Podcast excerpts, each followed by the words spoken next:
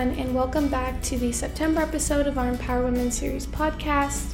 The podcast for this month is all about divorce, and more specifically, navigating divorce and how your financial advisor can help with that. This episode features a conversation between Christine Porcaro, co founder and president of Lexington Wealth, along with two of our very own wealth advisors, the first being Betsy Lavoie, who has her CFA and her CDFA the latter designation stands for Certified Divorce Financial Analyst. So she's a wealth of knowledge, especially in this topic. And the second financial advisor is Susie Panduku, who has her CPA and CFP. I hope you enjoy this episode and make sure to tune in next month for our October Empower Women series podcast.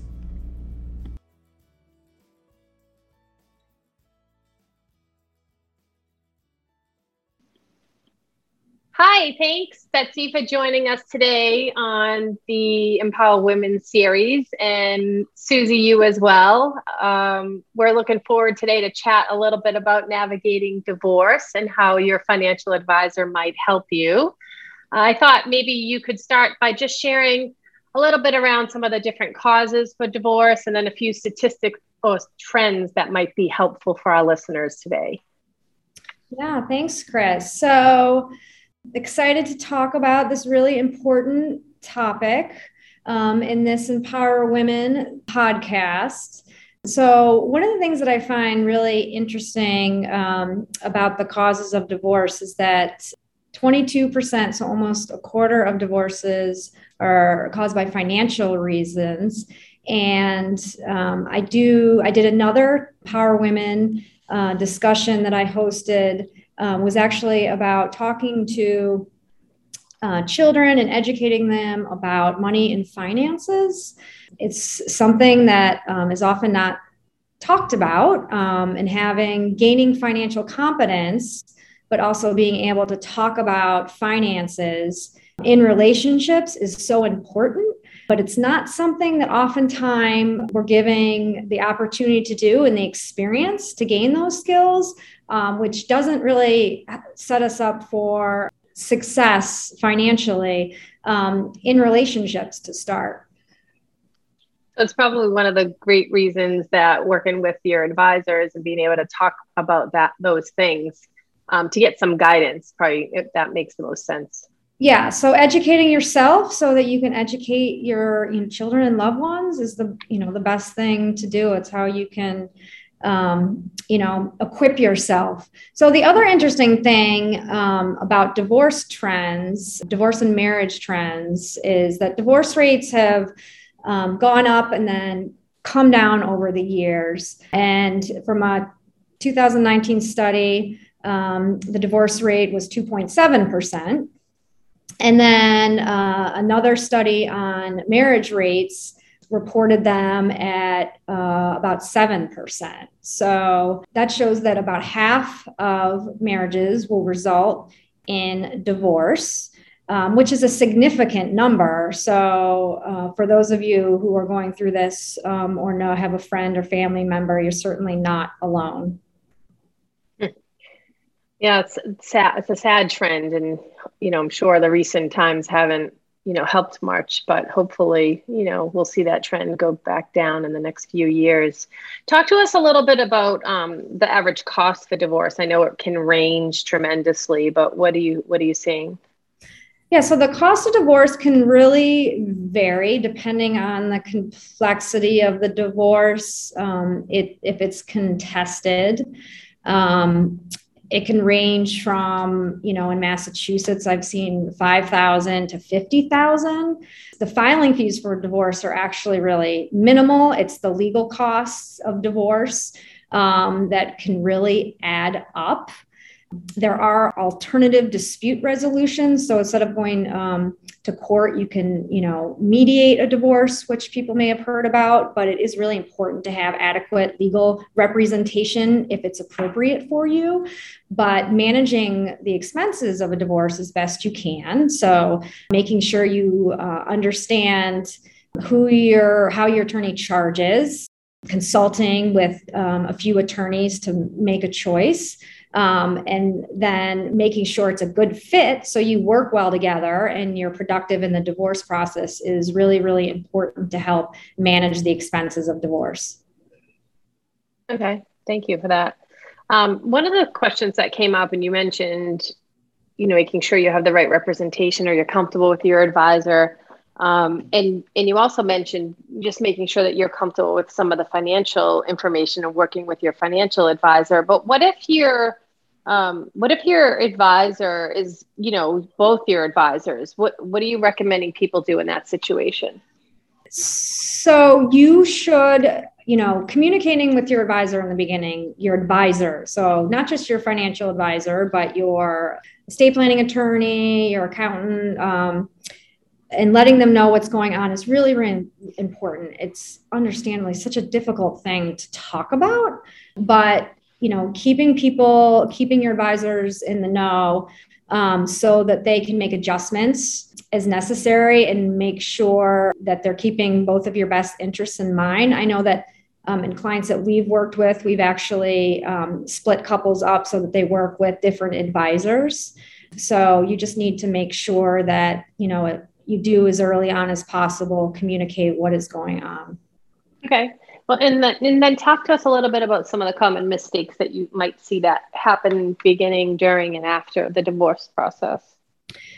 So initially, you know, at the beginning, I think it, you know it's overwhelming, um, understandably, and um, you do have to provide financial information um, as part of the divorce process. So making sure that you're staying organized and keeping um, copies of you know tax returns and statements and everything before one spouse takes it or you know making sure you're not throwing things away in the past that you did because you will need those. So you know initially like make copies take photographs um, you know make sure both parties have a copy will help actually both of you.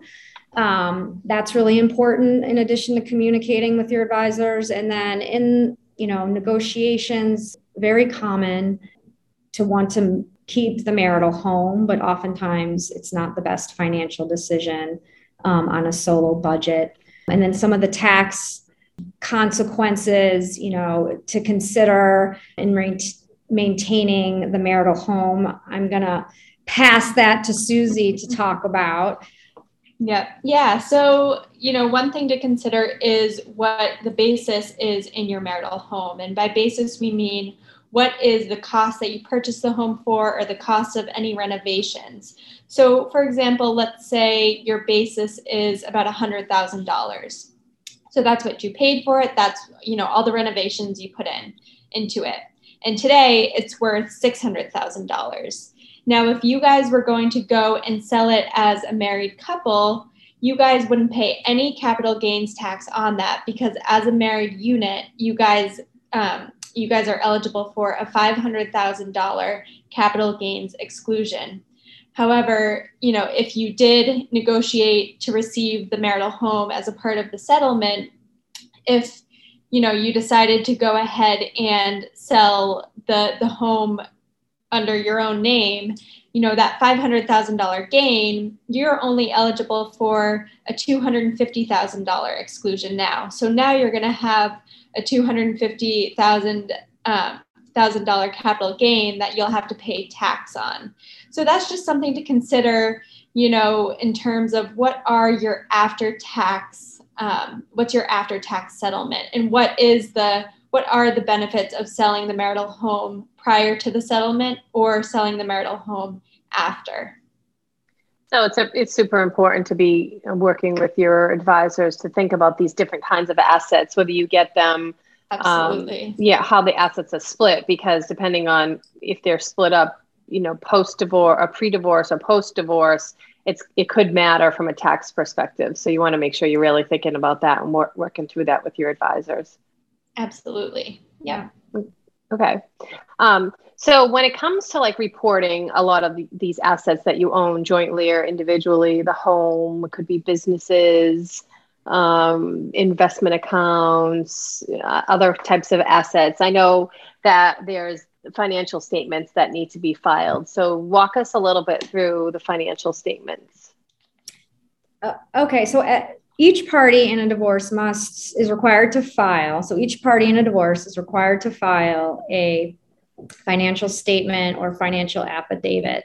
And every state government site will have um, resources on the forms and the process um, which I encourage people to look at um, because their attorney will help them with this. But I think it is beneficial, you know, for financial reasons and you know for peace of mind to get acquainted um, with the process and what's required um, as the individual will need to put a quite a bit of information into the financial form an attorney um, will help with some of it, but they won't do all of it. And they do charge um, so you for it. So it's, you know, good to get acquainted. And this is again, you know, compiling all that those statements and information early on um, is so important. Um, so in the form, I'll just do a a quick summary. So it has an income component, which a lot of information can be pulled from, you know, um,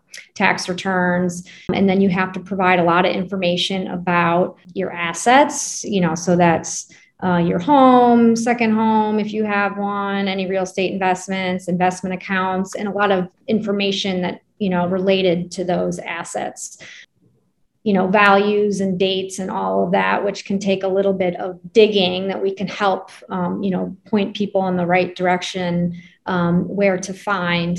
You need to include um, liabilities um, and such and you know all of that information so there is a lot of detail that goes into into this form and it is eh, it can be an overwhelming and it is a a timely process. So, you know, your team of advisors should be able to support you with this. And how about if you own a business and you're not clear on the value or their inve- their investments that you're not clear on the value? What, what's the recommendation there? A third party professional would will need to value those. So there will be some sort of a fee associated um, with valuing those sorts of illiquid assets or closely held assets. Okay, that makes sense. So, Susie, talk to us a little bit about um, some of the different tax considerations and things to be thinking about. I know you t- touched on that, but is there anything else we should be thinking about? Yeah, so in addition to the exclusion for selling um, your primary uh, residence, there are a few other tax considerations to keep in mind um, as you're navigating the divorce. So the first is um, while you're divorcing or while you're mid divorce, you know, it doesn't necessarily happen on, you know, that year end. And so, say, you know, December 31st comes and goes, and you guys are still in the process of getting divorced. Whatever your marital status is as of December 31st, that's what you're required to file as to the IRS. So if your divorce is not yet final, you will have to file as married. And whether that's married filing jointly or married filing separately, um, you know, there are there are more benefits to filing jointly, but that might just not make practical sense. Um, your CPA should be able to provide, um, you know, some sort of analysis as to what the difference is between filing jointly or filing separately. You know, and maybe maybe there actually is a financial benefit to filing separately. Um, but that's just something to consider that even though you filed for divorce, if you get if the divorce is not yet final as of December 31st, you will have to file um, your taxes married for that year. Um, and then once you're once the divorce is final, then you'll either file as single or you can file as head of household um, if you have the kids as dependents on your tax return. Um, and you know that's kind of one thing also to consider as you're negotiating the divorce is who's going to get the benefit of of um, reporting the kids on the tax return because that includes you know a better filing status as head of household which gets a higher standard deduction than single.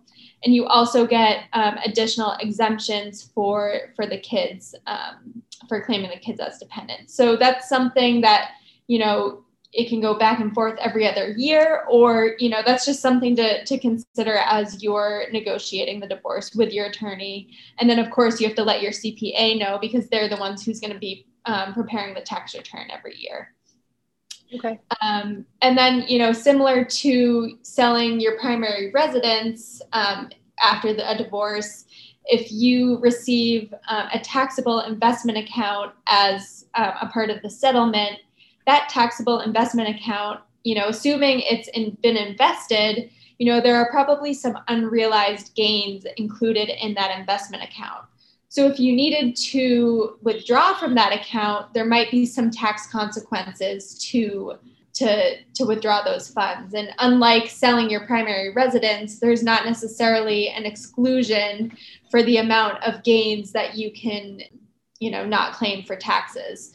So, um, you know, working with an advisor towards year end, there might be some tax planning depending on other sources of income to realize some some of those gains at a low tax impact. But um, but you know, that's something that you would want to talk about with both your CPA and your financial advisor. Um, and then another consideration to to um, to talk about is if you receive um, a retirement account as a part of your settlement if you withdraw from that retirement account, anything that you withdraw, even if it's after age 59 and a half, anything that you withdraw will be taxed at ordinary income rates. So that could go as high as 40%. Um, so, you know, working with an advisor to, to figure out which accounts, understanding the, the types of accounts that you're that you're receiving and kind of figuring out which which accounts are the most efficient to be withdrawing from, you know, each and every year. Yeah, so it sounds like doing doing some financial planning with your financial advisor pre, you know, pre-divorce and then kind of checking in with those numbers along the way and then doing it again when you're at you know at that point when you're on your own and kind of understanding your financial situation um, is, is super important to do. Betsy, just talk us through that for a second. Yeah, so a lot of financial changes, um, you know, will be happening throughout the divorce process, and understanding, um, you know, addition to collecting all the information and pulling it together, which is something that we can help with. Um, helping like understand a potential settlement um, and what your lifestyle can look like post divorce. Um, you know, our planning can help with determining, you know, how much you can afford for a new home if you don't keep the marital home. If you want to change your make a career choice, how that could affect your overall plan. But, you know, we can do a plan, we can tweak it, you know, so that you feel more comfortable um, and help yourself feel better equipped to make you know the financial decisions as you go through divorce and when you're on your own. Um, and it's all um, you know so beneficial over the long term financially. Things that we do every day with clients and that we're doing more and more with people who are going through divorce yeah, and then at that point, then you'd have then you have your own team in place. You have your own financial advisor in place, and that person becomes your partner and your per- that person that you can check in with uh, and you know adjust your budget and do some what if planning, do some scenario planning, do any kind of like college planning with children or retirement planning. You can really dig in with that person. So um, you know, I think one of the biggest takeaways I'm hearing is that it's super important through the divorce process to make sure that you're working with a financial advisor that you trust, that you're comfortable with, and that you can share, you know, share things with um, that they can help you and they can help you to plan and guide you. Yes, definitely. Mm-hmm. So, uh, before we end the podcast today, is there anything? I know there were some resources. Is there anything else that you want to share? Um, give us some places we can go to for help or some things to think about? Yeah, so on the um, IDFA website, which again is uh, the Institute for Divorce Financial Analysts, um, there's some resources, some checklists, and worksheets um, that you can refer to to help you as you're you know getting organized um, you know what the process will be and collecting information about assets and inventorying a home, um, which takes quite a bit of work as well. Um, those are great resources, and we're always here. Um, you know, if anyone has any questions, um, uh, to help um, answer them and point you in the right direction as you're navigating divorce. Well, great. Thank you so much today, Betsy and Susie. We enjoyed the talk and um, we hope to hear from you soon. Thank you. Thank you. Thank you. The Empower Women series was created to offer a space for women to come together and feel supported by one another in a safe, judgment free environment. When we share our experiences and knowledge, we are able to learn from each other. Our mission is to empower women and girls from all walks of life to speak up, ask questions, and learn. Lexington Wealth Management hosts an Empower Women Series event on the second Tuesday of every month at noon. This is a really great time to get your questions directly answered by the speaker and engage in a dialogue. Additionally, we also host this podcast, which features a conversation between Christine and the speakers at the event, which will be posted after each of the Empower Women Series events. Right now, we are hosting all of our events via Zoom to make sure that everybody feels safe and comfortable. However, once we're able to, we are excited to move it back to an in person format. Lexington Wealth Management is a team of investment professionals registered with Hightower Securities LLC, member FINRA and SIPC, and Hightower Advisors LLC, a registered investment advisor with the SEC. All securities are offered through Hightower Securities LLC, and advisory services are offered through Hightower Advisors LLC. This is not an offer to buy or sell securities. No investment process is risk free, and there is no guarantee that the investment process described herein will be profitable. Investors may lose all of their investments. Past performance is not indicative of current or future performance and is not a guarantee. In preparing these materials, we have relied upon and assumed without independent verification the accuracy and completeness of all information available from public and internal sources. Hightower shall not be in any way liable for claims and make no express or implied representations or warranties as to their accuracy or completeness, or for statements or errors contained or in omissions from them. This podcast was created for informational purposes only. The opinions expressed are solely those of the author and do not represent those of Hightower Advisors LLC or any of its affiliates. Third party links and references are provided solely to share social, cultural, and educational information. Any reference in this post to any person or organization or activities, products, or services related to such person or organization or any linkages from this post to the website of another party do not constitute or imply endorsement, recommendation, or favoring of Lexington Wealth Management or Hightower Advisors LLC or any of its affiliates, employees, or contractors acting on its behalf. Hightower Advisors LLC does not guarantee the accuracy or safety of any link site. Hightower Advisors do not provide tax or legal advice. This material was not intended or written to be used or presented to any entity as tax advice or tax information. Tax laws vary based on the client's individual circumstances and can change at any time without notice. Clients are urged to consult their tax or legal advisor for related questions. Copyright 2021 Hightower.